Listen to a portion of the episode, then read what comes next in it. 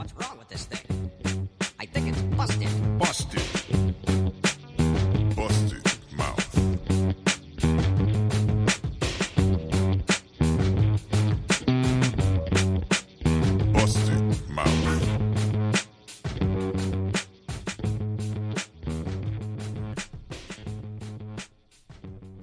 All right, what's happening, ladies, and gentlemen, those beyond the binary, poets, perverts, explorers of all kinds, tramps and thieves, elbows and knees, snowflakes with their hearts on their sleeves, but at least they're not poisoning the rivers and obstructing basic justice.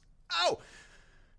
Off to a good start. Welcome to Buzz Mouth on Q4 Radio, a show about rock and roll, sticking it to the man and your big stupid feelings. Streaming around the world every single Monday from 12 p.m. to 2 p.m. on Apple Radio, the TuneIn app, 1680 a.m. in Chicago, and of course, QUE4.org. Shots. I'm JW Basila, your host as always. Happy Monday. Hope it's going well for you. You deserve it. It's the first. It's sunny today in Chicago. I don't know where you are. I, I don't want to get too far into the weather, but I, I looked at it. We literally had one sunny day in all of January in Chicago. Very temperate, not super cold, not a ton of snow. Like really, relatively very easy to navigate. One day of sun, and it wasn't even the whole day. Uh, but now two back to back. Woo! It's almost balmy. Uh, don't be, by the way, don't be one of those people. Don't be one of these white people who walks around in shorts and flip flops because it's 48 degrees outside. Don't do it. Knock it off. You're embarrassing us all. Uh, where are we? Um, oh, yesterday, big, uh, big Super Bowl. The old, um, who the uh, the grizzled prospectors ultimately failing to uh, to to to subdue the outdated stereotypical synecdoche of a slaughtered people.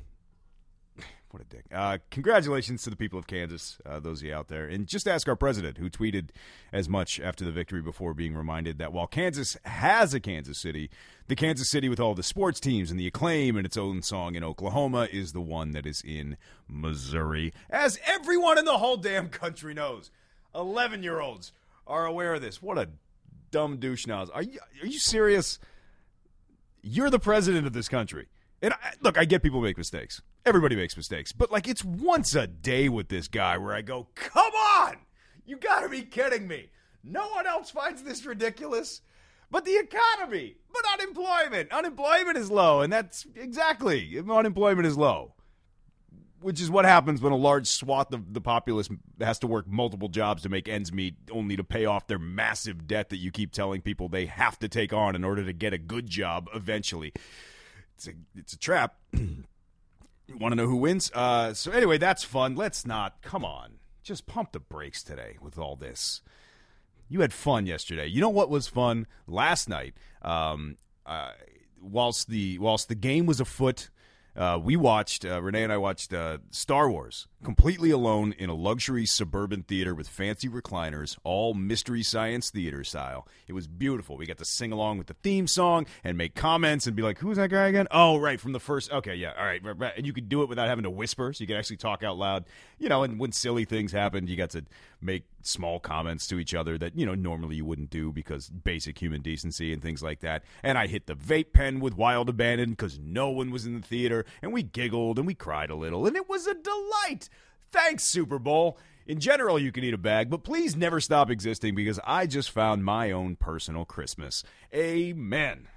I, I woke up feeling exhausted as usual uh, for for the insomnia bug makes a cruel bed, bedfellow, but uh, but I but I was feeling generally pretty impressed with myself. Like I can't believe I had this idea, and I can't believe that it worked. And then, uh, as I was leaving the house whistling a little bit, I pulled a muscle in my neck while putting on a hat.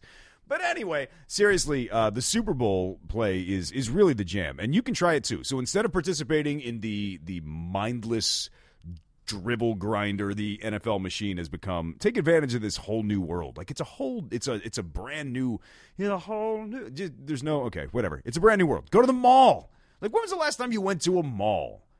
It's probably been a while, maybe because it's just kind of a nightmare every time. But it's not when it's 73% empty. Not when you can just walk into the Apple store. No, wait, I didn't get a chance to do that, but I knew it was possible, and I saw that it was possible. Uh, but we did. We got we got pedicures. We ate corn dogs. We purchased things for our bed, and also perused the sections, both bath and beyond. Uh, we caught an Italian beef. We walked just straight into the movie, into our seats, and never had to move. We had tableside margarita and guac super fast. We were home before 10. We walked right in to one of those upper end chain restaurants with actual good food, but I never enter because, like, A, I don't live in the suburbs, and B, I refuse to sit on a bench like a dolt waiting for the red buzzer to light up in my lap. Uh, not on New Christmas. Not on New Christmas. New Christmas gets you a quiet booth of your choosing, all alone in the back, in the dark section. Glorious. Now, if you choose to participate in New Christmas, here's how to roll. First of all, give me credit. I want new Christmas credit. This was clearly my idea. I am the only person to ever think of going out when everyone else is staying in. I'm I'm a pioneer.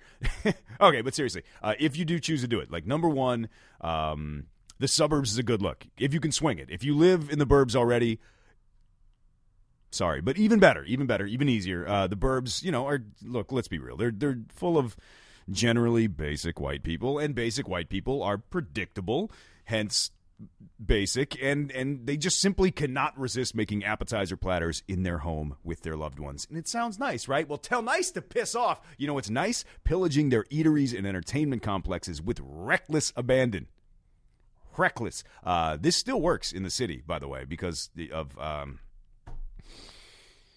uh, what's that thing called? Cultural diversity. But because of cultural diversity, I think it's called. You're looking at more of a dice roll. It's it's a little bit hard. Look, it's definitely easier to go around as long as you're staying away from bars and stuff. It's definitely easier to get around uh, in the city than it would be on like a normal you know night, normal Saturday or whatever. But still, it's not it's not like the suburbs where it just where tumbleweeds just start blowing down eight lane divided highways and uh, and you know tears uh, theoretically uh, kind of like form in the eyes of a Best Buy. It's you know it's what it is. So anyway, uh, just do the thing and and do things that you don't often do. So. What's that? Number two, great. Number two, do things you don't often do. I don't know why. I'd ma- why am I making a list out of this? But if you if you're gonna do it, go for it. You know, like go go to the restaurant with the with the with the blue drinks and the stupid names and the firecracker shrimp fajita. Um, roll up, uh, deep fry, whatever. Like just order that stuff, or or like go to the super nice restaurant that you can never get into on a regular night because like they always have a wait or uh, or they don't take reservations or whatever, and just be like, eh, go do there, or or or just say to hell with it. Like drive, just drive until you until you see one that looks good because every place is damn near empty. We just like walk. We were at uh, I'll admit we went to Old Orchard Mall, uh, the Westfield, and we just kind of like circled and went like, oh, there's one, there's one, there's one. Which one do you want to go in? Well, yeah. And we just like kind of just walked into one because it was great. Uh, you know, it was it was good. It all worked out. You know, go do something fun. Go holler at some go karts if one's if you could find a place uh, open, or, or hell, d- drive your actual car. Just enjoy driving your own car because the roads are clear and parking abounds. Go get dressed up, live a little. D- avoid anywhere with a TV. Obviously, I hope this goes without saying. But uh, hey, let's hit up that Buffalo Wild Wings. It's not what we're doing here you should pay attention more. Um, and then the last one, uh, be super nice and tip like crazy. So speaking from years and years and years of experience, no one wants to work on Super Bowl Sunday. It sucks doing shows on Super Bowl Sunday. It sucks working in a in a in a restaurant on Super Bowl Sunday. It blows. Your friends are all out enjoying themselves, and unless you work at a sports bar, you're working a dead ass shift, making no money. So tip like crazy. Be super nice. Take this as an opportunity to say hello to somebody look them in the eye, you know, whatever it is. Uh, you know, try go out there, make someone's day. It's Christmas after all. It's Christmas. Tis the season. Capitalism still wins, but maybe you can too.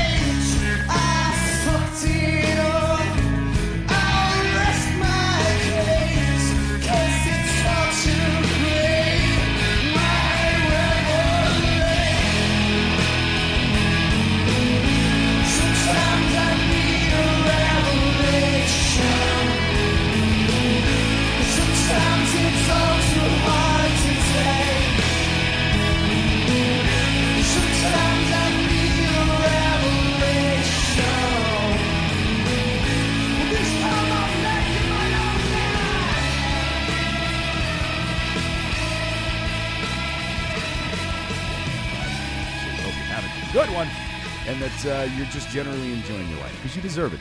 You do. Allow yourself to believe it, even if I don't believe it for me. You believe it for you. Good for you, uh, and good for this guy. Again, killing it with the segues. Killing it with the segues. Uh, this gentleman chose that track. Uh, he's he is an actor and a playwright, uh, uh, a producer. He does all sorts of things. He's a, a, a theater artist extraordinaire. His name is Joe Ramsky. Say hi, Joe. Hi, Joe. Everyone does that. I just got to stop plugging it that way. Is, is the thing. Um, so I'm going to slide mics in while we do that. Why don't you tell me? Um, you chose this track from Gang of. Youths. Why don't you tell me why? Yeah, sure. So um, they're one of my more recent favorite bands. Uh, I discovered them in 2017 when they released this record. Um, I heard them at a time in my life when you know I really needed to, I guess, and uh, I saw them for the first time in the spring of 2018 with uh, my girlfriend Sarah, and she we hadn't been to a concert yet before, and uh, we were actually driving down to Texas to see her family, for me to meet her mom for the first time, who is very sick and has been for the past several years. And so I was like, "Oh, honey, I'd really love if we can go see these guys." Haven't yet. Like Sure. they're up on the list, and she was like, "Oh yeah, okay." And so we went. Um, I always have trouble with venue names for concerts, but uh, it is it is it. It's the one where it, it has levels. You know what I'm talking about? You can you can like go up to the second level and then Where- see down. where is this? It, it's here in the city. It's uh, I think it's in Wicker. I want to say It has levels. Was it subterranean? it was subterranean. Okay. Yes, yes. And uh, so we went there. I spent um, way too many time, way too much time in, in concert venues in this town. I know, I know. I figured you'd be the person to help me with I, this. I appreciate that. And yes, go Yes. ahead. Go ahead. Um, but yeah, we, we went and saw them, um, and they not only floored me. I was expecting to be floored, but they floored me. But they also floored Sarah. Sure. And we both were also like, this this lead singer, he's he's a you know if, if one of us got the chance, like we would we would both be okay with you know just you know, Hooking it kinda- up. Yeah. yeah. So he's on Yeah. he's on both your lists. Oh That's my good. God, That's yeah, good. That's always yeah. fun when that happens. Uh, Right, because Yeah. then you you know you have a, you have a, a new like person to bond over, and you're like, oh my god, yes, you know, and he makes great music. But we we saw them, and it was just such a such a like beautiful experience. And so we started driving to Texas immediately after the show ended at like 11 p.m. Oh, wow. And all we did was listen to all their music. And That's we drove we drove down I think to like Champaign and and stayed in Champaign, and then continued driving to San Antonio, Texas thereafter.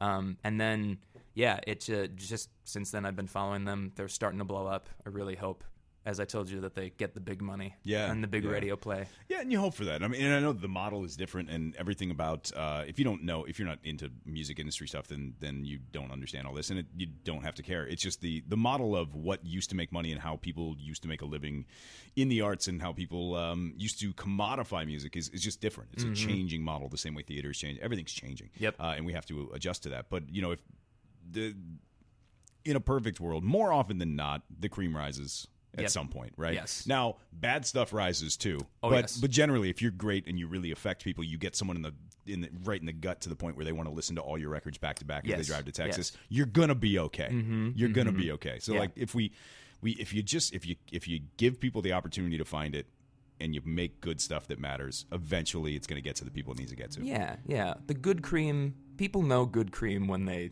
Pause. Taste it.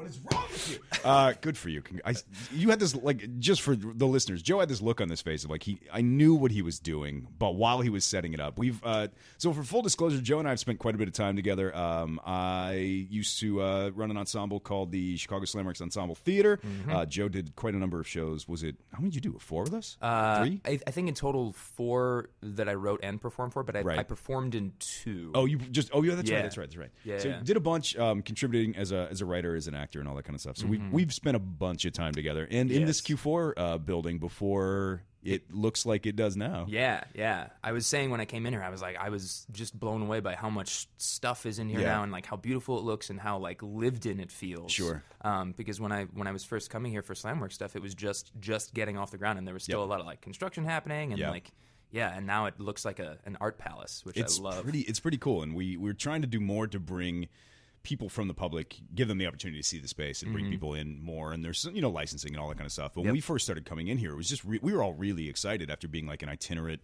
weird group Yeah. of somehow like catches catch can um, weirdos. Like we, it was. I, I was really excited to have a have a space and have a, re- a regular rehearsal space, and that was all really cool, and everyone was was pumped for it. But it definitely was. Um, All right, DIY art, cool, good times. And now it's like, oh, this is like a pro place. So, yeah, we were like rehearsing around pieces of walls that Yep. hadn't been like mounted exactly. yet. and- yeah, it was, it was fun. It Oh, was yeah. good. So we spent some time together. So you'll have to excuse us if we uh, if we dip back into into hey, remember back when kind of stuff, uh, which was like last week. If you listen to Tegan, Tegan Walsh Davis also, of course, was in uh, that ensemble Yes. and um, recommended you actually to me. I Yes. didn't didn't know you had uh, had Tegan not sent you my way. Can I can I tell that story really quick? Uh, you how- absolutely can. Yes. Okay. Yeah. So Tegan, um, I I saw Redlined, uh, and I saw Tegan and a bunch of those other fools. Redline was the second show of our first season that I directed, and the lead writer on that was R.J. Eldridge. Just Yes. for credit, go on. Yes, yes. Um, and it blew me away, and I was like, "Whoa, I need to do stuff with these guys." And so I talked to Tegan, and she's like, "Well, we're actually looking for people for our for our next project. Sure. You should audition for Baz." And I was like, "Who?" And she's like, "Yeah, the There's guy this in charge." guy.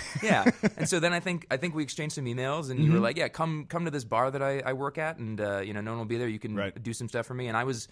I don't know if I've ever told you this, but I was like very nervous about this because Uh, you didn't tell me that. No. I was I was incredibly nervous because I just like Redline was just so good, Oh. and I was like, these people are all so talented, and I I think I had performed some poetry that I'd written like once before, Sure, yeah. at some like tiny DIY reading or something, and so I was like, I came in and I like did something for you that I wrote Mm-hmm, ages ago, and you're like, yeah, yeah, okay, and I was like, okay, yeah, Yeah. and you're like, yeah, so this is the thing that we're doing, uh, you know, you can. Uh, we start at X date. Are you free? And I was like, yeah. And then I left, and I was like, did, so did that go well? I don't, I don't, I don't know. and then, uh, and then we did a show where um, I took my clothes off and uh, got whipped. And yeah, stuff. that w- well, well, for disclosure, it was it was a cabaret. The idea was we because we had to completely conceive. It was entirely contri- uh, not contrived theater. It was devised theater. Yes. Um. So it was this like we had to come up with a concept, and then we would essentially use um poetry is like the base plate for everything. But from there, like sketch would develop, narrative, um, you know, some music, all kinds of stuff would would develop. But it all started with with spoken word poetry, and then we would build theater from that. And the shows all had different feels. Some of them were just straight up reviews, and some of them were show straight up showcase. Some of them had a longer narrative arc. This particular show had a narrative arc, and we didn't know what we were going to write. But Tegan and I, I don't remember if it was Tegan or if it was me, but we kicked around this idea of like a cabaret show in hell. Mm-hmm. Like, ooh. So then we're like building this world of hell and building the rules of hell and building all this stuff. And like, what if we did a burlesque number? Like, that'd be that would freak out a whole bunch of you know uh, older white patrons that Yep. that give Yep. us money. Uh, let's do that. So we just like made this this cabaret show in hell, and I was it was I was like, man, we worked real hard on that thing. And I was really, really proud of it. Um, actually, the, sh- the the photos just came up on my hey, remember this? Like on the Facebook the other day, and I was Oh, like, oh, what a bunch of sweethearts. Um, but yeah, when when you came in, it was I I knew that you weren't. I had, like I do a lot of character references, so like if I found out you weren't a pain in the ass, you weren't difficult to work with, and you had and you could you could write.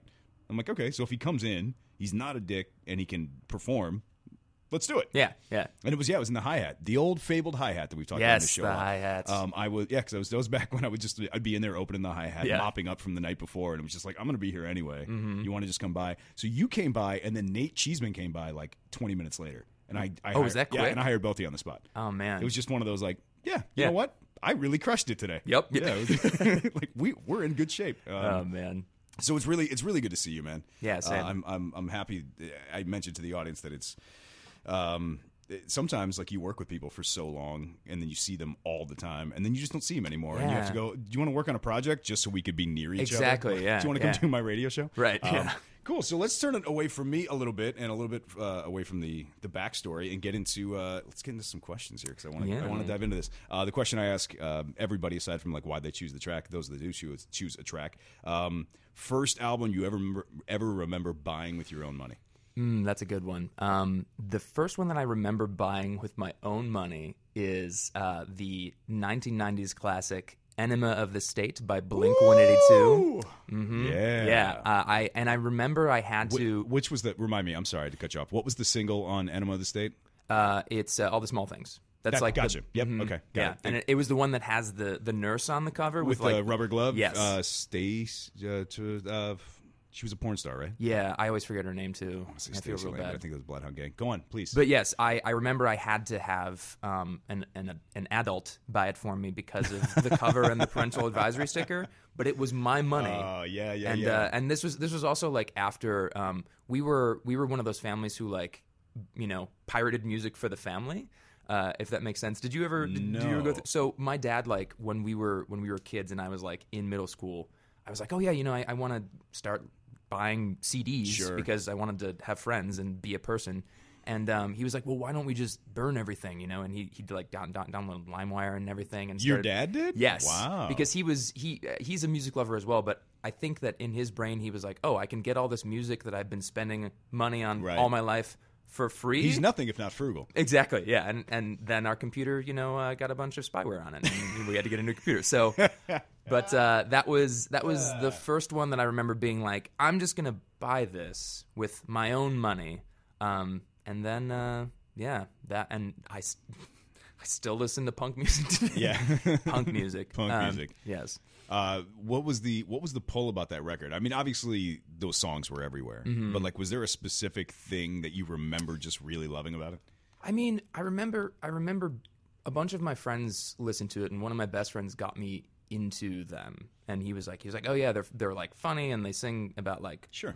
dick jokes and poop jokes and stuff." Yeah. Um but I I remember it being very catchy and very like high energy, but also a little bit more like accessible at the time than than like the kind of music, you know, like that kind of music that I guess that my parents listened to, you know. Sure. Particularly my dad because my dad has always been a rock and roll kind of guy and then this this just felt more I don't know, like palatable to my like 12, 13 year old brain, It you know. definitely it definitely uh, it has has uh, drawn targets on twelve year old. Oh yeah. junk. Like it just it makes sense for that. Yeah, yeah. And they also, I mean, the thing, the thing that I think is still valuable about them as a band is that like they they had all that like immature stuff, you know, they Oh, sang sure, about yeah. immature shit, but they also sang about stuff that was a little bit more um uh, uh, sad boy again, for lack of a better term. Yep. You know, there, there's they started to really kind of go in that direction, and then like I remember when I was in high school, they really gravitated towards like their feelings. You know, There was a, there were some feelings. Yeah. Mhm. yeah. Uh, and and I think that was that was probably something that was present for me there a little bit too. And I was like, oh, okay, they're not they're not just gonna sing about like wanting to get laid and dick jokes and, and all that, you know, like Mm-hmm. Right. and farts Right. and stuff. Um, yeah. Was it so? It was uh, all the small things. Was that also what's my age again? Same album. Uh, no, what's my age again was the next one I think, which Oh, is take off your pants and jacket. But uh, one of I know, right? I never. I never. Yep. I Uh-huh. completely forgot the title of that album. Yep. And I just don't think I heard. I don't think I've heard Take off your pants and jacket. heard from- take off your pants and jacket since since it came out. And like, just it's such a it's it means so many different things. Twenty years later. right? How did I never catch that? I don't know, but yeah. Ah, what a schmuck. Yep.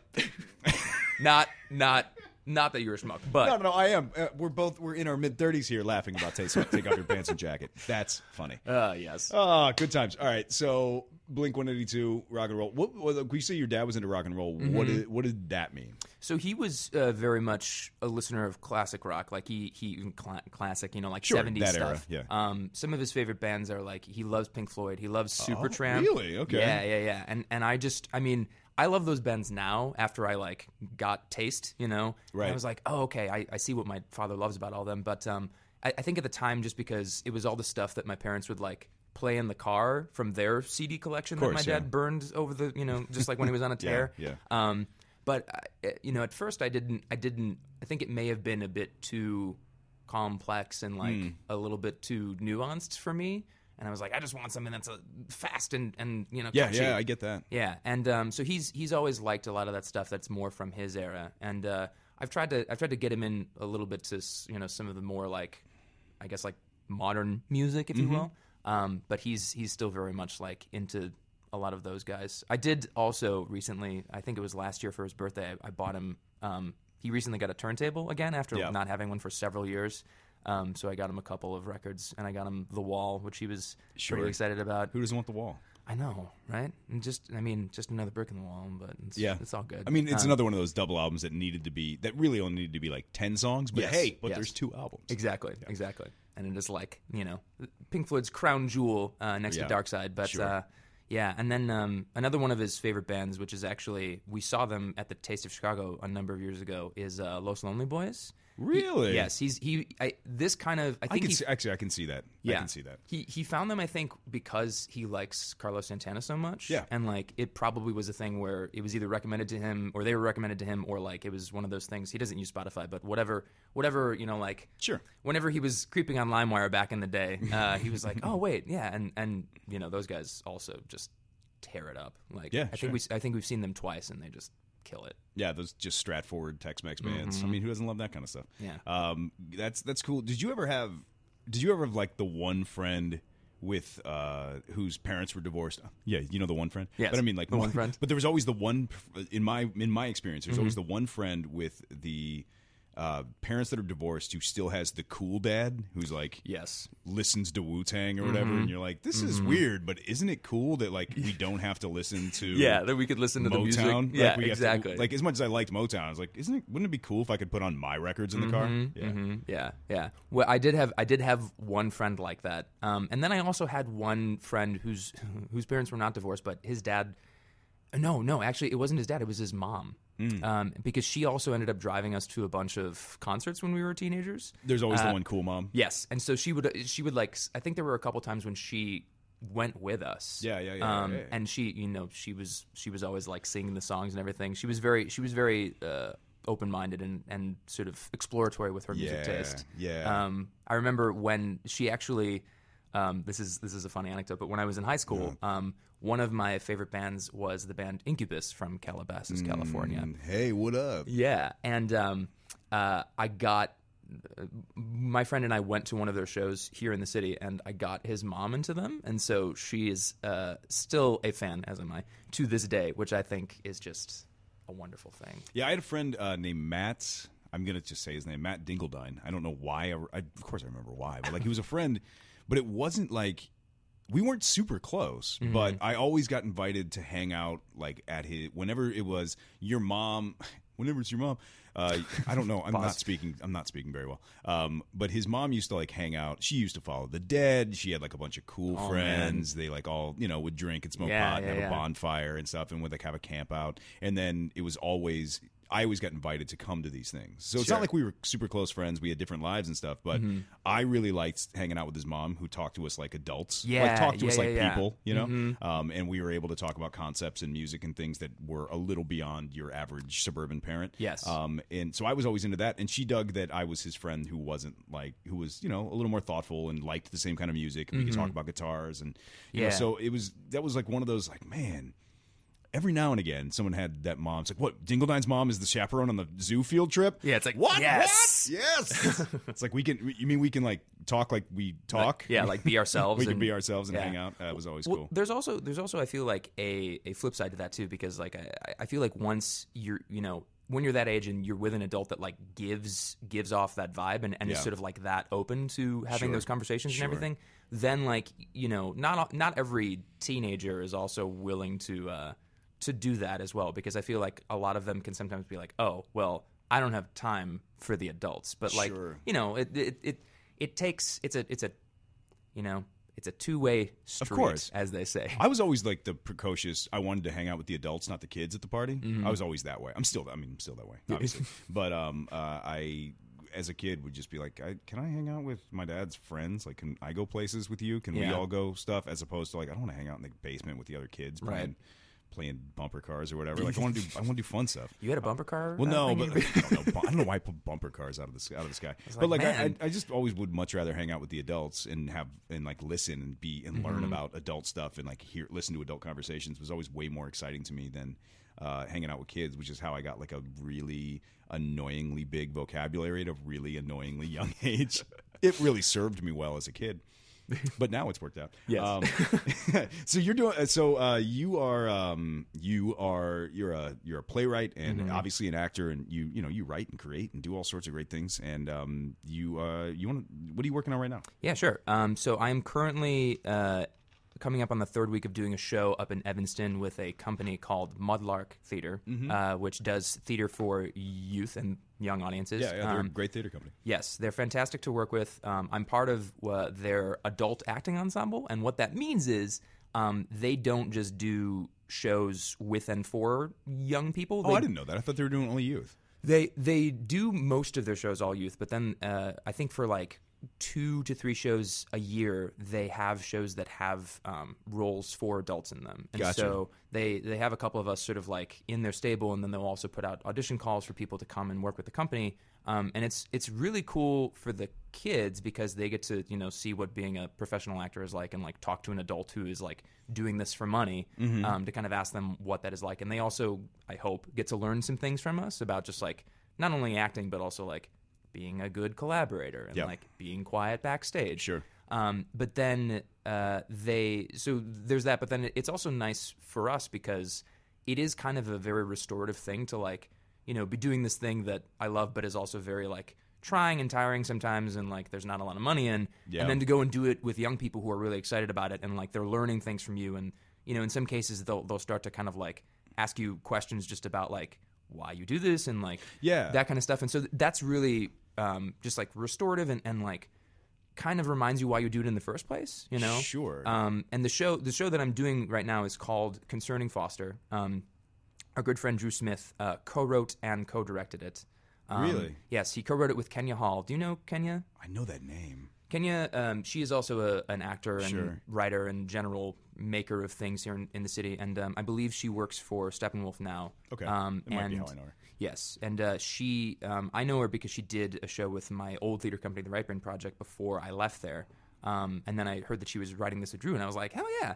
Um, but they they wrote this, and it's about the opening and closing of the first integrated school district in Evanston. And the show is in three acts. The first act is in the 50s um, when they decided to integrate the schools. The second act is in the 70s when the program has been in full swing for a decade, uh, and then white people decide to close it.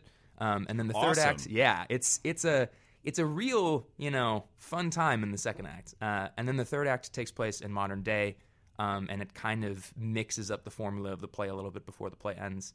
Uh, it's a really great show, and it is sold out for the entire run. Haha, sucker. Yeah, sorry everybody. No, congratulations on selling it out though. Thanks, man. Yeah, yeah. I mean, it's it's a this has also never been a thing that has happened for Mudlark in in their entire history. Like we sold out last week, um, before the first, I think, or- right after the first week of Yeah. weekend of shows, and Yeah. so it's been great. Um, Yeah, and it's Yeah. I mean it's the right time. Like I, it's certainly the right time, and and it makes perfect sense that Drew would be on this project. Like it's all Mm-hmm. it all makes sense. I remember when Drew first was applying there, and I think I was, was there maybe a reference for him or something. I don't know. I just remember him getting this gig and being Yeah. excited about it. So I think it's really great that he's continued to like he's really found a home there. He's the director of education there now. oh really? Yes, Oh, and good uh, for Drew. Yeah, he's he's killing it, man. Um, and uh, hi, Drew. Um, What's he, up, dude? He also, I mean, like the play is just impeccably written. Like his fingerprints are all over it. Um, it's great. Also, another person who works there is Felix Mays. Get Mm-hmm, what? I love that you all uh, still work together. Like Felix Mays was another person that was in the ensemble theater. Yes. Uh, I just think it's and I don't hear from. Sometimes I hear from you all, um, and some like I Tegan and I talk all the time, but like Yeah. I don't I don't hear from a lot of you.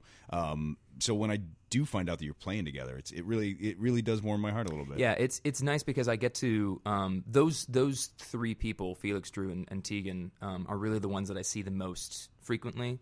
Um, and I was recently, I was also like, I need to hang out with Baz. Yeah. I but- live on the moon, but yeah, yeah.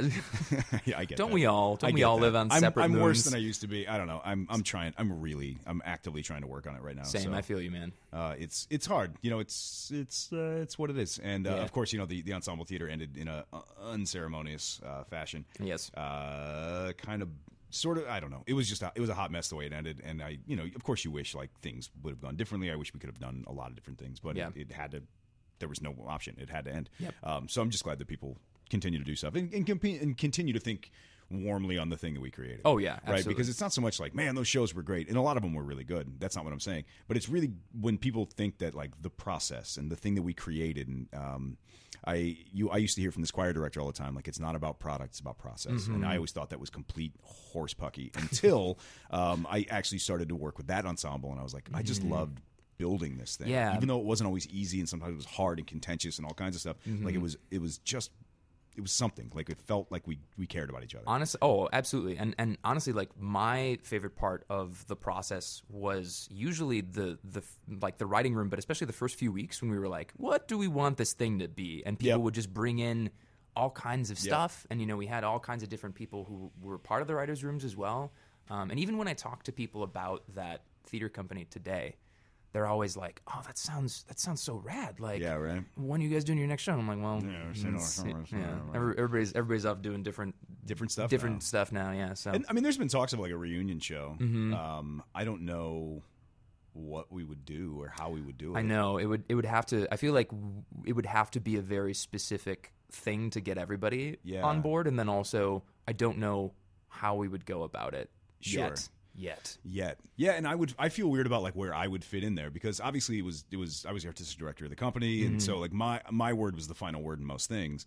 but I you know I didn't I wasn't I I like to think I wasn't a dictator about stuff. No. um, thank you, but thanks for thanks for affirming that. I tried to be good, um, but I but it would it, I wouldn't like if I were to work on stuff, I wouldn't want to be necessarily in charge. Sure, you yeah, know, yeah, like I don't I don't know if I want to be in charge. Again Yeah, of I that, feel of that that. kind of thing. Um, so it's like well. We'd have, we might have to bring in an outside director to do yeah, it. Yeah, it's it, well, it's it's particularly difficult, but just because like we all have such, I feel like we all have such reverence for each other's work and processes and stuff Yeah. like that. You know, like I, everybody in that group, like yourself included, I just revere so much as writers and creators, and so Mm-hmm. like I wouldn't want to be the person to be like, yeah, let's not use this Yes. because then I would I feel like I would be overstepping my Yes. boundaries, you know. Yes. And so yeah, we would have to probably get somebody that we we also all trusted to corral all of sure. you know our you our, have to have a lead writer. When we- Exactly. When we, established the lead writer in the second show, because the first show was so like we had no idea what the hell we were doing. Yeah, yeah, We yeah. cast this huge on. It was like thirteen people in the first ensemble, and we just was that robots? robots. Yeah, Yeah, one, yeah. one day we were all robots, which I'm very proud of as, as a show that we were able to like pull out of the sky in in two months. Right. Yeah. Um, it, I was really proud that we were able to do it. I just was like, it was so slapdash and how we putting this together, and it was so it all fell on me because I had no idea what I was doing. Mm-hmm. Right, we had right. no budget. Sure. Um, and then by the second show, I was like, okay, we have one person that's going to be the person, right? That's going to be contribute a lot of the work, is going Mm-hmm. to like sort of be there. And then I, as a director, stepped out in for Redline a lot.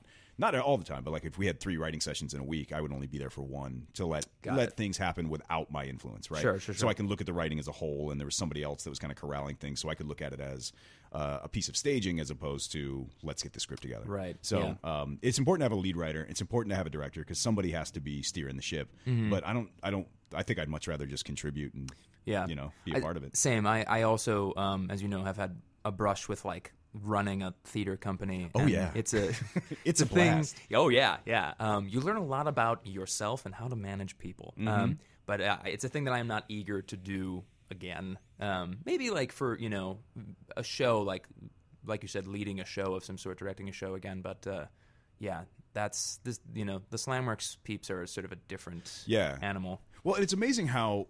I don't know if you feel the same way, but it, to me, it always feels amazing how uh, when you're in it, when you're really doing it, you can't imagine doing anything else, and you can't stop. You can't stop working on uh, thinking about the next show. You can't Yep. stop working on the script. You can't like you just are.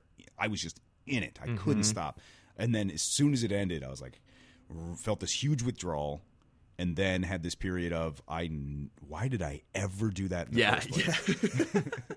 yeah you're just like you're like how did i even i mean i still think back to when i was like you know years ago when i first moved to the city Sure. and i was like still living at my parents place and like commuting to my my horrible server job and then also like doing a show at the same time and i'm just like how did i do that like i get i get tired before i even wake up today so Mm-hmm. Yeah. these days so like how how did i manage to get up at like four in the morning and get home at like half past midnight and then and, and just kept doing it. yeah, yeah. And uh, you know, the same goes for like these days even like working on multiple projects at the same time. I was I was just telling somebody like trying to like act in a show and then spend the rest of my week like revising another one that I Right. wrote and then also like having to get ready to, you know, help market another thing and like, you know, just having all these irons in the fire. Sometimes I'm like, is it all just one iron now? Like did it all melt into one, you know? I feel very seen by that comment. Yeah, I really do. Yeah, yeah. Uh, I feel the same way, and I think that uh, obviously when you're in your 20s, it's a lot easier because you're biologically still like either making babies and not sleeping because you're tending to babies, or you're or you're chasing buffalo or whatever. Yeah. So biologically, that's still a thing. There's I like that that's the, the gradient that you chose to to use to either yeah. chasing buffalo or making babies. or making. but- So Renee brought this up. Renee, my partner, brought, Mm-hmm. brought this up, and we were talking about like how did we ever do this in our 20s? Like Yeah. how did we never sleep and still exist? It's like oh right, because biologically. y- y- You're not supposed to sleep much because Right. you're, you're supposed to have a baby, Yep, you know, yep. or whatever it is, but strictly biologically. Yeah. Um, and or yeah, or you're supposed to be hunting all night or whatever it is. So like sleep is a thing that you don't need as much of. But You Mm-hmm. Get older and and things change, and You also need you sleep. and you work and you do you, you need sleep, but you also like uh, from an artistic standpoint, the way I look at it, like I. I always wanted to do so many things. I want Yes. to. I want to have this show. I want to. I want to build. I want to do a one man show, and then I want to release an album, and I want to put this book out. and I want to get this. I want to get this uh, essay published, and I want to do nine million things. Yep. And then over time, like once you've done them all, you find. I think the stuff that again uh, to not overuse this cream rising idea, like the stuff that really matters starts to float. Oh yeah, absolutely. I, I I think I told you I recently over the past few months have been doing freelance work Yeah, to yeah. to kind of make ends meet, and that has been a very like stark, harsh reality that I've had Yeah. to face because I was like, there was a time where I was like, oh, I finally have all the time to like do all the things that I wanted, you know? Yeah. And and now I'm finding that I'm like, okay, so I need to make sure that I do the jobs that will pay me and pay me well, and then I can, you know, do the things that will pay me okay.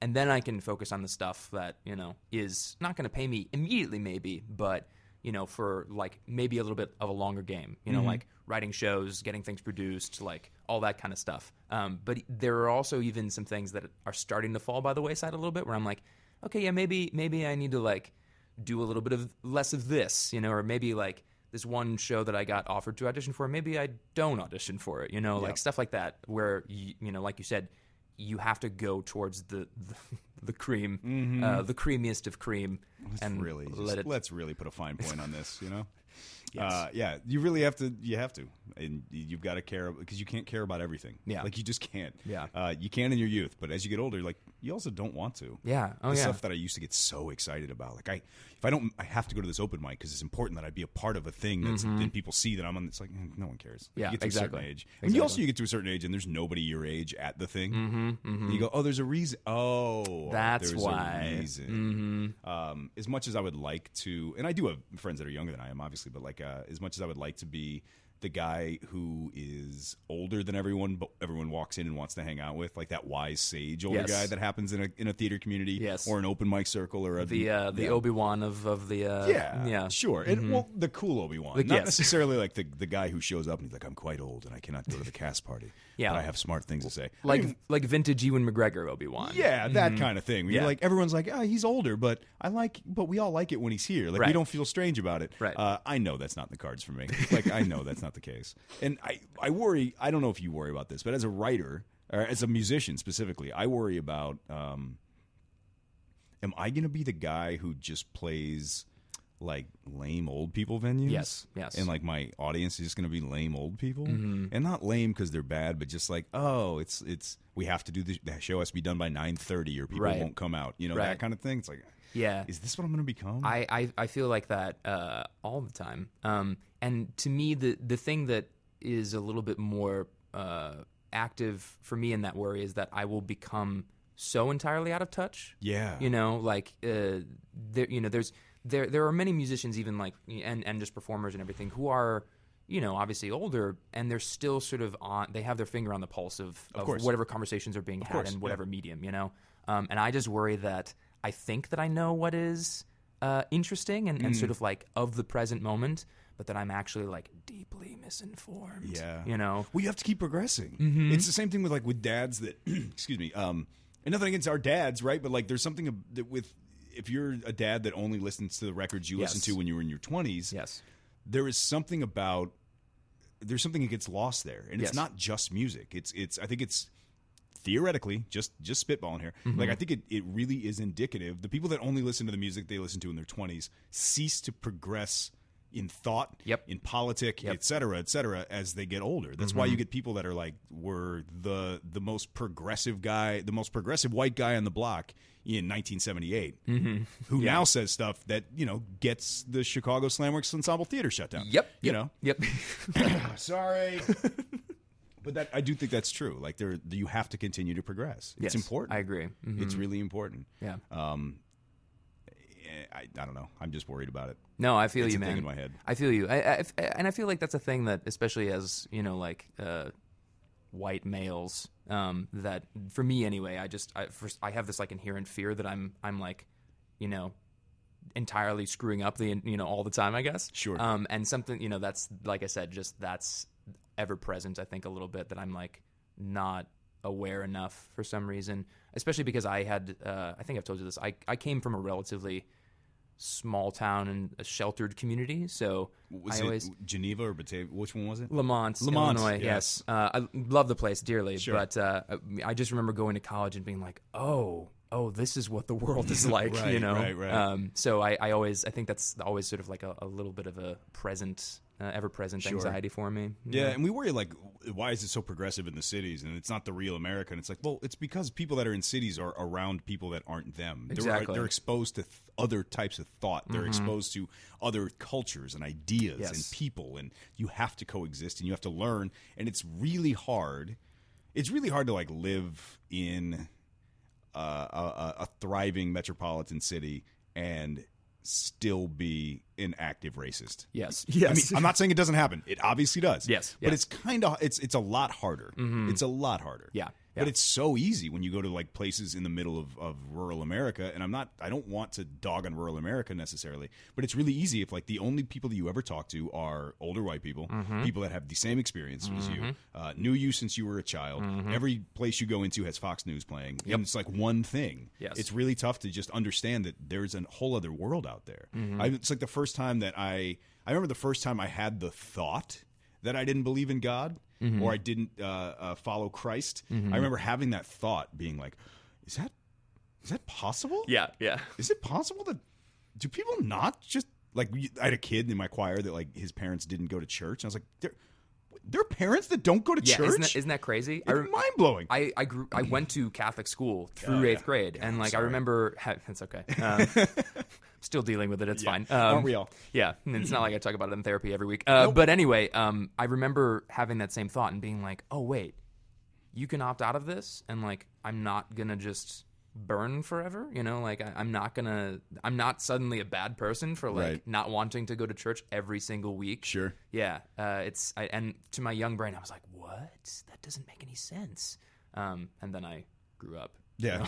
are you uh, are you still a, a follower of the of the JC? You know, no. Um, I I go to church when I'm home with my folks and Uh-huh. on holidays, and uh, I still have a sort of um, spiritualist view on the world, if that makes sense. Where I, Okay. I I do believe that there's some sort of higher Sure. thing at work. Um, and to me, there's there's too much uh, there's too much evidence in nature and biology to say that everything is just kind of randomized. So we're either you know so there's either some something that is calling the shots, if you will, or we live in a simulation, um, which I think is Okay. obviously the easiest you know Okay. uh, solution to these questions.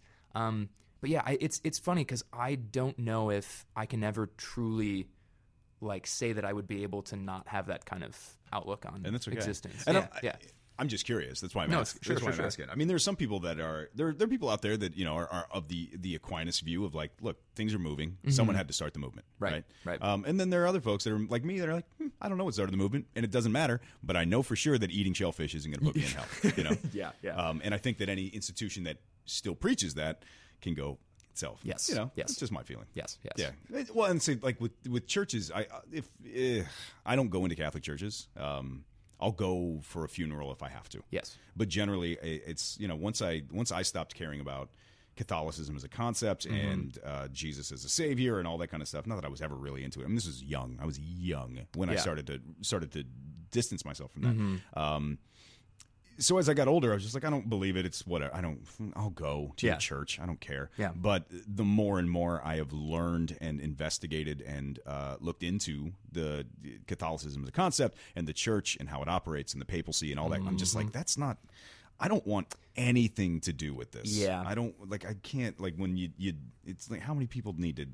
How many people need to have their ri- lives ruined before Exactly. I before I stop giving money to this? that that was that was a big thing for me as well. Yeah. And it's it's funny because I I still um the the like foundational uh teaching of like Catholicism and, and by extent Christianity that I think is valuable is that like you know JC was all like treat others the way you want to be treated. Sure. And I'm like yeah Okay, like that that, yeah. exactly like that is a thing that I can get behind. But then you know you talk about all the horrible things that the church has done over you know the the hundreds of you know thousands of years that it is not thousands but like you know how however long its existence has been Sure. and you're just like wait So if that's supposed to be like your golden rule, if that's like the you know the slogan that you put on your billboards, and then y'all are doing this, Mm-hmm. like what, what are you what are you, what are you doing? Uh, yeah, like vow of poverty, but you're gonna put a fifty thousand dollar gold roof on yeah, this place? exactly. Seems kind of silly. I I also um well I, I'm mentioning this because I know that you're a fan of uh, this individual as well, but I also I always come back to the Mulaney bit where he talks about going to church for the first time in forever, and they in with, your, change. in with your spirit. bit? Yes, that exactly. was my bit.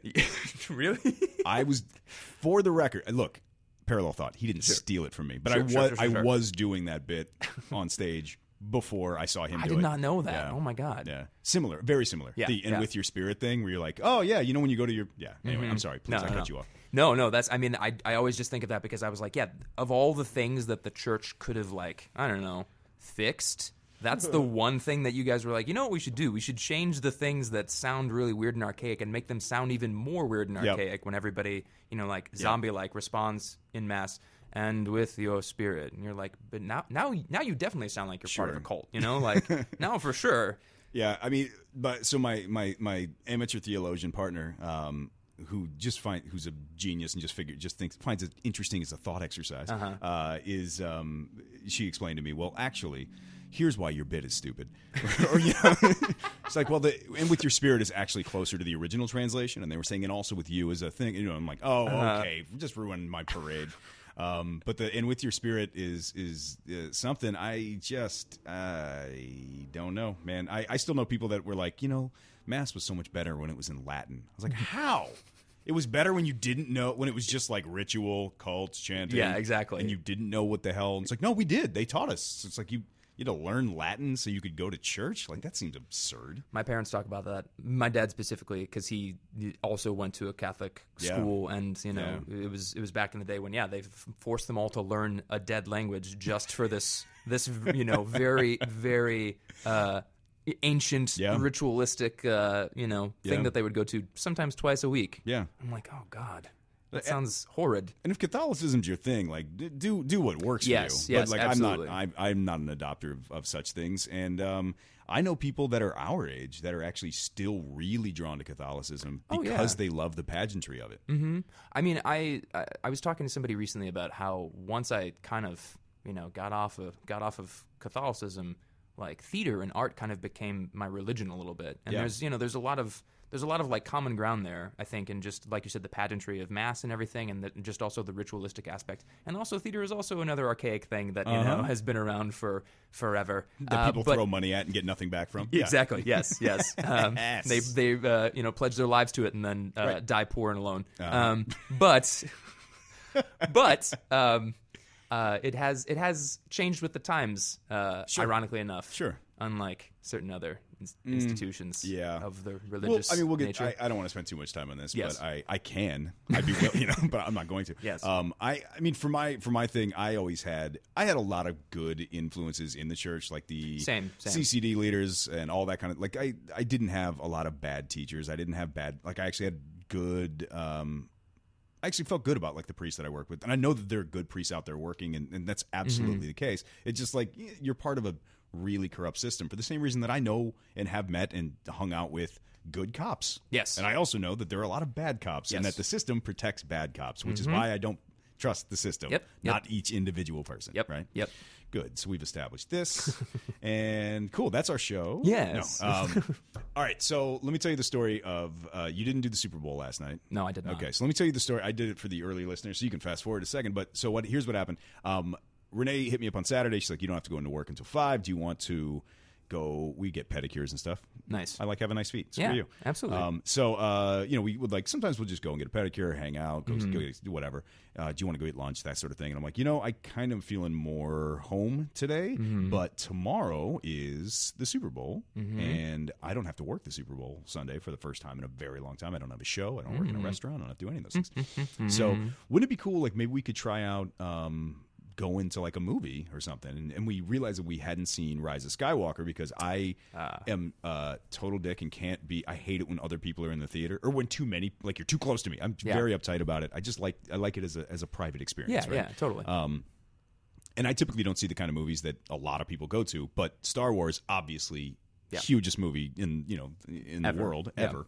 Um, so it was just packed everywhere. But I went tomorrow. There might not be anybody there. Let's go to the suburbs where we can drive. Smart. Mm-hmm. and park, and I guarantee there'll be fewer people Yes. because of lack of cultural diversity. Yes. Everyone's doing the Everyone's same thing. Everyone's doing the same right? thing. hmm So we rolled the dice on it. I'm like, we got pedicures, and then we got hot dogs, and then we went to a Bed Bath and Beyond. And no wait, no line, no nothing. Uh, we went into a Portillo's. We went to did all that stuff, and then we went and like walked right into Rise of Skywalker. And I go and we, you know, you pick your seats, and I pick the Mm-hmm. seats.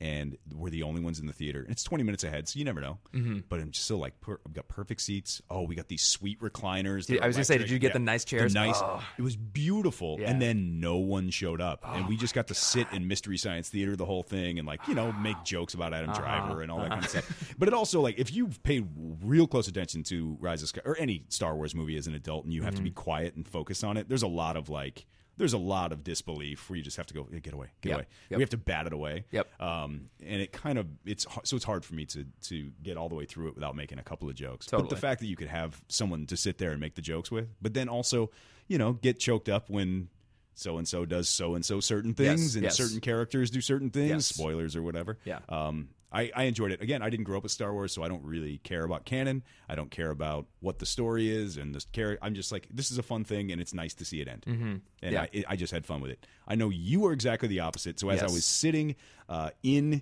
the theater with my feet up, making jokes, hitting a vape pen, enjoying my life, I was thinking, I got Joe Ramsky in studio tomorrow, and he's going to hate everything I have to say. Uh, please, let's do this. Yes. So um, I did not enjoy the film. Um, As a film, or just because of other things? both, all of the above. All right, so take it apart for me. So uh, I um, I saw it on opening night with uh, my girlfriend Sarah and my good friend and uh, collaborator Zach Weinberg, um, and we Zach and I are kind of on the same page about um, Star Wars, and then also Rian Johnson, who directed the last movie, and J.J. Abrams, who directed Rise of Skywalker. Sure. And um, we're both we're both ardent Rian Johnson fans. And as soon as the the details of this movie came out, I was like, JJ is gonna nerf this one real hard um, because I've never really been a JJ Abrams fan. Uh, I think that he makes very pretty looking movies, but I think that he is not a very good writer. And I think his whole central conceit of like the mystery box. Do you know? Do you know about this? No. Is like his philosophy of storytelling is that uh, he he always presents some sort of like central mystery in a lot of his properties, you know, and that um, the the sort of hook for the audiences is like you know, getting getting to sort of like look at this mystery from all angles, and then uh, kind of being taken on the journey to kind of the revelation of what is inside this mystery box. Sure. And the problem with that is that he doesn't do payoffs very well. Um, Okay. The mysteries are always very compelling, but then the the sort of thing that is inside the box is usually not nearly as compelling as the mystery itself. and looking back at what you're saying, I'm looking at some of the I look at the movie yesterday, which I enjoyed, but there are definitely some points where I went, that was a real easy way out of that. Right. Yeah. Exactly. Sure. And and like everyone always talks about Lost, where like the concept Which of Lost, um, it's it's fine. Um, yeah, I, that's what I. I I'm Yeah. like, it's clearly not for me. But Yeah, on. and and like the the sort of like log line of Lost is great. You know, it, everybody is on this plane and they crash and they get stranded on this island and like there's something not right with the island. But then um, I didn't even see the whole series, but like the the payoff is not that great um, from what pretty much everybody has said. And yeah. so I was I was like. Um, Force Awakens was a, a very good movie. He did a great job with it. I enjoyed it a lot. Yeah, I did. I did too. He set up a lot of like cool things for you know these new characters, and like it had a lot of fun callbacks and everything. And like I, I get iffy about nostalgia being used in in things for various purposes, but I was like, yeah, I enjoyed this. Um, but I didn't like Rise of Skywalker because uh, right away with the Emperor coming back, I was like, well, you clearly didn't like anything that happened in the previous movie. And what I really loved about The Last Jedi is that it it kind of strips away all of the excess, and you're left with this conflict between um, spoilers for anybody who hasn't seen The Last Jedi at this point. Get your life together. Yeah, yeah, for real. Um, you're you're left with, this central conflict of uh, Rey and Kylo Ren. Like Snoke's Super dead. compelling, by the way. Yeah, and and like Luke Luke is off the board. You know, he get, Yep. he sort of takes himself out and everything. And so like, and we we also get this. I loved Kylo Ren as a character because like he he's the most compelling villain in Star Wars to me because he is a person who like came from the side of good and Yep. like comes from a loving family and he he like gravitates towards the dark side and like he wants to be bad but he keeps kind of getting pulled back towards the light or whatever. You Sure. Know? And so, like to me, that was really interesting because like there's Because it's every suburban kid you ever grew up with. Yes, exactly. but but also because like we there was never there was never really a villain like that in Star Wars because they were no, all like there was no conflict. It was pure yes Yeah. and no. Yeah. exactly like they were they were just evil, you know, Yep. like uh, like Pa- Palpatine, and that's Yep. that's the whole that's one of the whole things is that like they bring Palpatine back for no reason, and it's this is not a spoiler. It's literally It's in the, first two minutes of the yeah, and like if you've seen a trailer, you hear him laughing and being like. The dark side of the force is a pathway to you know all that all You've that business. practiced that voice, haven't you? N- yeah, um, it's fine. Um, but but so there's that, and then I, I also just as the movie went on, um, they had all of these different plot threads. Some of them that were brand new, and then some of them that were kind of from the other movies. But it felt like a lot of the the stuff with the the central characters, you know, like Finn, Poe, Rey. They were they were having these sort of like resolutions to their arcs that didn't fit the the established psychology of the characters or like what was so interesting about the the subversions that existed in their archetypes previously. So like Yep. in the first movie, like uh, Finn is introduced and he is kind of a relatively like new character. He's a stormtrooper that defects, Mm-hmm. and um, he kind of has shades of of Luke, but he also kind of has shades of Han a little bit, and like so he's not one. You know, he's not not an just like exactly. And the same thing with Rey. You know, like she has shades of Luke, she has shades of Leia. Poe has shades of of Han and Leia as well. Um, he's like a hotshot, you Yep. know starfighter pilot and everything. And so like they had all these interesting like spins on familiar archetypes and i was like this is really good.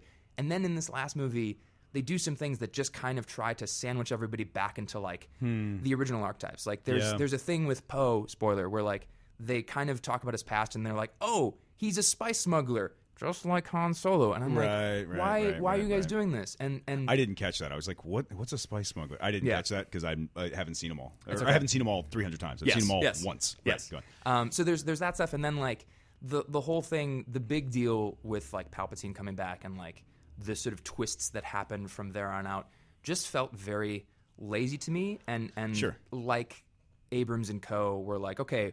We're not going to investigate this more interesting conflict between Kylo and Rey. We're going to kind of have a cop out and bring back, you know, quite literally like the devil of the Star Wars universe, who is Yes. nothing but pure evil. Yes. And that's why the end of the movie feels very much like a final boss battle in a video game to me. Yeah, but isn't that's kind of what it was going to? I mean, there was always like what the first three movies were going to, like the final final boss thing. I I totally understand what you're saying, Mm-hmm. and in most in anything other than Star Wars, I would completely be on your side. Sure. In this particular case, I'm like it's it's it's a bunch of friends sticking it to the man. Like who doesn't love that? Like I was I was I was just into it. I liked I thought it was funny. There were a bunch of good laughs in it uh, that were totally unexpected, like Mm-hmm. Oh, yeah. really good buttons and stuff like that. Yeah. Um, the new characters were fun. The the uh, beep, beep, who's the guy? Oh, Um, uh, Babu, the little yeah, alien he was guy? a lot of Yeah. fun. I mean, I just overall, I just I, I just looked at it as this is I know I am going to completely suspend my disbelief because if you try to take this apart logically, every time you're like,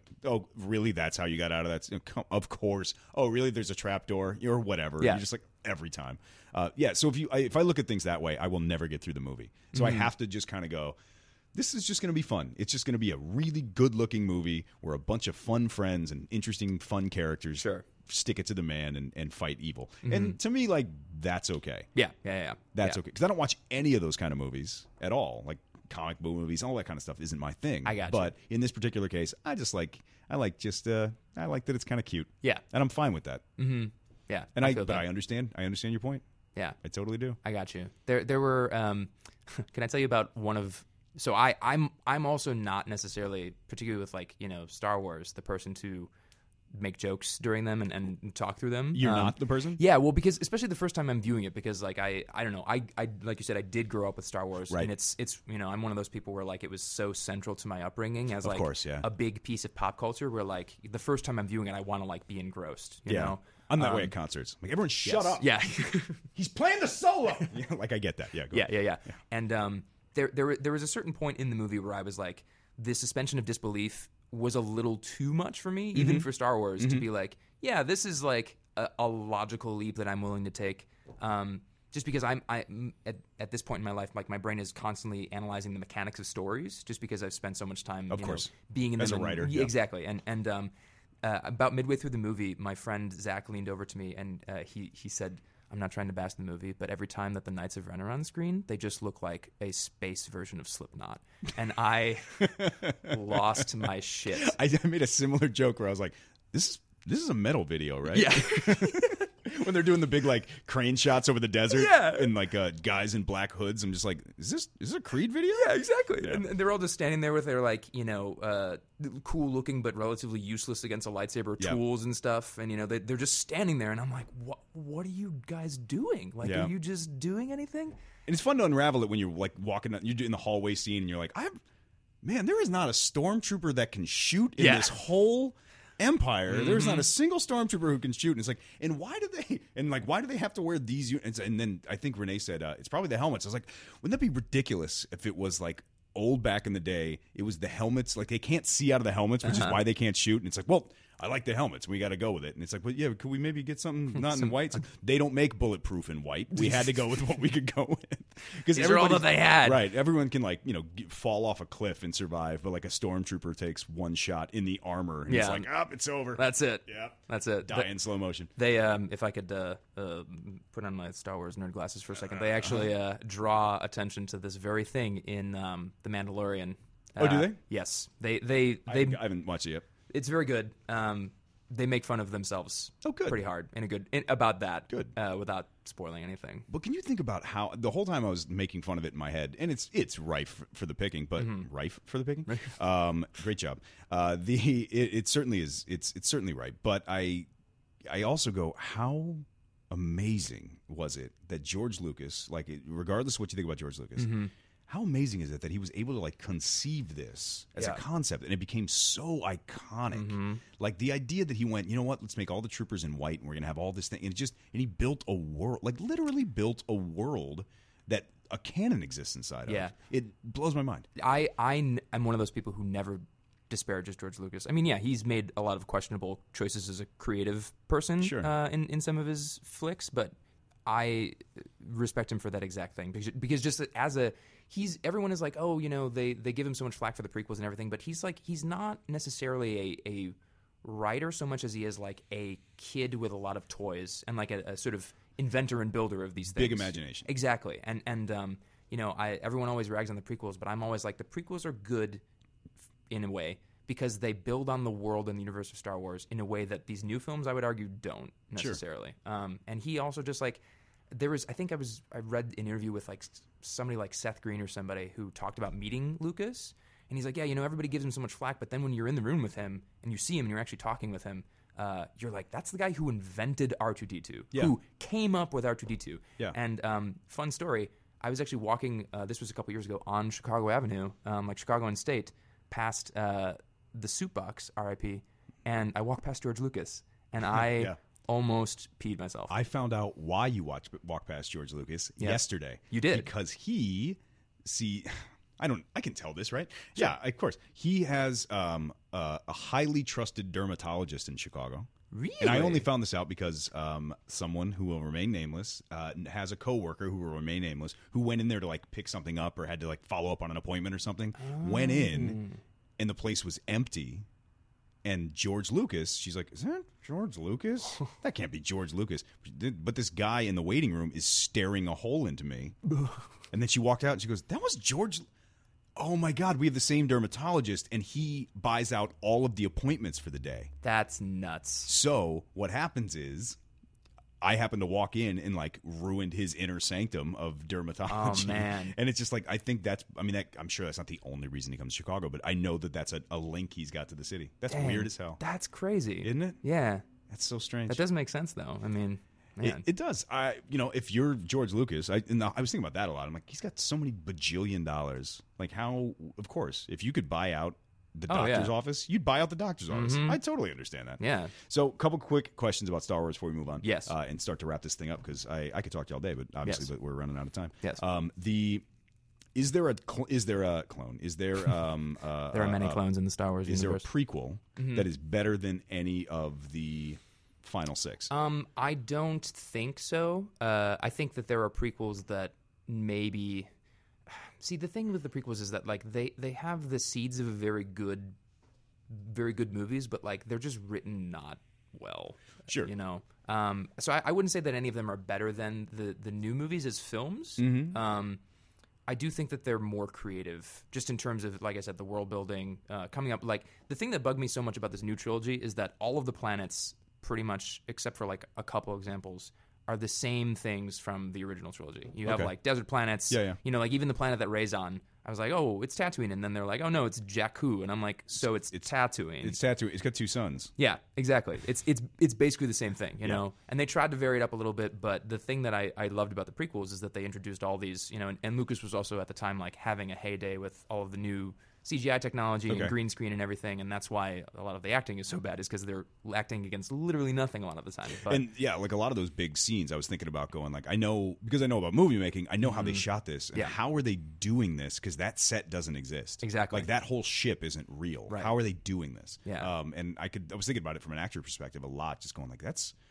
under the circumstances, that's some good stuff. Oh yeah, and and like especially if you've never had, you know, I don't know what everybody's like training background is, you know, for the Most of the audience is not trained. No. Yeah, yeah. Oh, yeah. you mean the cast? The Oh, cast, okay, yeah, yeah, the cast. sorry. Like, um, they they probably. I mean, I would imagine Ewan McGregor maybe has some classical training, and I know Sure. Ian McDiarmid does, Yep. um, because I've seen him perform Oh, live course, on stage, of and he's great. But like, I, you know, some of the other actors, it's just like I don't blame them for like, you know, not being able to turn in Oscar-worthy performances because acting against nothing is so hard. so you know? hard. Well, and like even acting with uh, uh, uh, uh, uh, an alien, whatever. Yeah. and it's like, oh, you're interact. He's interacting with this alien. It's like that's not even a thing. That's a tennis ball on a stick. Exactly. That they're using as a facsimile. Yeah. That you have to somehow emote with. Yeah. That's. I mean, it's impressive. Yeah. All right, so. Uh, none of them are better, and then if you had to rank them, obviously you don't need to worry about the uh, the early the prequels. Mm-hmm. Uh, if you had to rank them, Oh man, um, I for me, uh, I feel like Empire Strikes Back is always going to be in my top feel like slot. that's everybody's. Um, but not mine, but go on. because I don't care. That's true. That's uh, y- yes, I, I remember that now. Um, clo- very closely behind is uh, the Last Jedi. I Okay, I loved. Last I thought Jedi. Last Jedi was dope. I didn't Yeah. know why everybody hated it so much. I don't. I because it was non-canon. Y- yeah, uh, people were getting upset about dumb things, and I was just like, yeah, but this is an excellent movie. Right. You know, like this is a very well written, very well made movie. Anyway, Yes. um, thank you for coming to my TED Talk, everybody. Uh, but yes, so I would say Empire, uh, Last Jedi, um, New Hope, Force Awakens, Return of the Jedi, Episode Three. Uh, what am I missing? And then the rest of You're them. putting Rise of Skywalker all the way at the bottom. No, I think Rise of Skywalker. I, I don't know. It's it's really fresh, and the, the, the wound is really fresh. But I just I, I just think that it is in terms of again in terms of like a movie and in terms of a story. sure. It is so messy and like Yeah. so. Yeah, sure. It's it's also so indicative of like modern trends in movie making. You know, where it's just like it's just constant. You know, Mm-hmm. Go, like- go, go. exactly. And and I I wonder. I don't know. I need to see it again too before Sure. I can kind of like definitively be like, Sure. well, actually, it uh, ranks you know fifth on my list after Yeah. this one. Um, I look at it like, oh, I hope this is fun, and I'm curious how they're going to wrap all this up. yeah, Oh, and they did. And they did. I didn't agree. And some some of the points you're like, I really agree with that. And some of Yes. the points you're like, mm, yes, not what I would have done. Not that I, you know, whatever. But like, not that, not what I would have done. I, but overall, I thought, um, I thought the the last, the most recent three movies were a lot of fun. They were a lot of fun Mm-hmm. to watch. I really enjoyed seeing them. Um, Rogue One is in there too, but it's not canon. It's outside the thing. Yeah. I thought Rogue One was was one of the better ones. Um, I thought uh, I liked New Hope more than I liked Empire. really, Yeah, Oh. because I just turned on New Hope and was like, I, "All right, here comes Star Wars." Yeah. because I saw Jedi when I was like five at a sleepover, but that was that didn't count. Sure, yeah, It's yeah. like, oh, you know, Wookiees or not Yeah. Wookiees, Ewoks. Ewoks. Um, so yeah, I, but I remember watching New Hope and just going like, within 15 minutes, I was like, "Oh, I'm in." Okay. yeah, yeah. It Like, it it is yeah. impeccably constructed in that way because Yeah. you, it just drops you right into the thing. You get the opening crawl and you're like, okay, cool, yeah. And as soon as Vader, sh- even before that, you know, with Leia putting Yep. the thing in R2D2, you're like, wait, what? What? And then What's Vader shows up and you're like, oh, oh, okay. And then it's Luke in the in the speeder thing, and then he's Mm-hmm. just like, "Oh, I have to. I'm I'm I'm a Jedi. What's going on?" And I, Mm-hmm. and it's just like, and now you're gonna figure out your whole world. And I love Genesis story. I love yep. Yep. the the the man starts the journey. I Yep, dig it's, that. It's very, it's very Campbellian. Yep. Uh, you know, like very much follows those beats. Yep. Like, and yeah, it's mm, Beautiful. it's good comfort food. All right. Well, I may go back and watch them again. All right. I may I may just do it again. I really I thought Force Awakens was probably my favorite though. Strangely enough, Really? yeah. Of of the That thing of my favorite one to watch. Yeah, right. I think yeah. Mm-hmm. that was probably the one I had the most fun watching. Um, for a lot of reasons, uh, Kylo Ren being the primary one. I think. Yes, Uh, so let's bring it on home. Uh, worst show you ever did.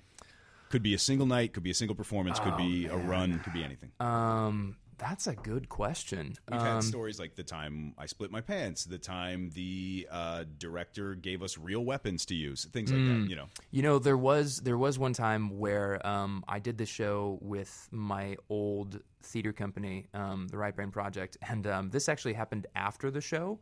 We were doing a photo call. Um, I'm, I'm sure it's fine that I say this, but um, we were doing a photo call, and there was magic in the show, and there was this one prop that one of the actors had to use that would essentially like make flame appear in, in their hands. Um, and we were doing a photo call, and we always had a fire extinguisher like ready on hand in case something went wrong. will you explain a photo show. call real quick? Yes. So uh, the, a photo call is what happens when you get the uh, actors and, and crew together to uh, take photos of the show. Um, sometimes this is done during a run of the show. Sometimes it's done before or after the show. We always did them afterwards, just because we found that you can get better images that way. As a- Totally can. Yeah, they're a- not as great for promo, but you can get better shots. Exactly, exactly, and those those are good for like the actors and, and crew to use for you know their websites and Mm-hmm. stuff. But anyway, we were doing um, this call, and it was this weird thing that the actor was having to use, and like it was also just uh, you know kind of it was a long weekend, long show, and um, it was kind of late, and something happened where like it fell out of uh, their hands, and uh, it part of the stage lit on fire. So then we had to use this fire extinguisher. And um, this was also when I was, you know, managing the company, and there were a bunch of other things going on. Oh, yeah. and it was that it was like one of those nights where I was just like, why, why did I, why have I done? What am I doing with my stupid life? Yes. Yeah, I get that. I totally understand that. Um, so did like nothing burned, nothing. No, but it was it was definitely you know everybody leapt you know just like to try and fix the thing. Um, and I, for a brief moment, I was like, the the space is going to burn down. Like this is Yeah. it. You know, You, this is you get nuclear in your head real fast. Exactly. that kind of thing happens. Yeah. And it's my fault, and I will be the one who will go down in history as the guy who burned down this theater company. Mm-hmm. yes, Yeah. yes. And Uh, ev- everybody was just like, ugh. Uh, so Yeah, well, that's life. Yeah. Uh, it's really good to see you, Joe. You and too, thanks man. for coming in, man. Thank you. I had you a for really having me. we had a really good conversation, and um, I I'm digging it. I've you know I, I don't know I, I, t- I took a few weeks off. I feel like I'm back in the groove now. Yeah. It's, uh, I'm I'm feeling good about it. So hope everybody out there is feeling good about uh, whatever the hell you're doing right now. What uh, regardless of what that might be, you're welcome to adopt my new Christmas uh, Super Bowl. Yes, the new Christmas is what I'm calling it, by the way. Um, yeah, you're welcome to adopt, adopt the new Super Bowl. Definitely check out anything that Joe's doing, except for the stuff that's already sold out. But if you could happen to squeeze out a ticket, uh, it, the show is called concerning Foster, and it is running ads. Evanston at the Noyes Street Theater. Beautiful, Yes. excellent, wonderful. Look it up, Joe Ramsky, R A M S K I shots, uh, and uh, check him out. Check out all the things. Hope you're digging. it. If you're digging the tunes today, of course, you can always find them on the Bust 'Em Out, the Steamed Audio Companion to Electric Boogaloo, a playlist so nice. I named it something contrived twice. And uh, this is Jon Batiste. Uh, before this is pre Colbert Batiste. Uh, this is Thunder. I dig this tune, and I dig you. And I'll see you next week.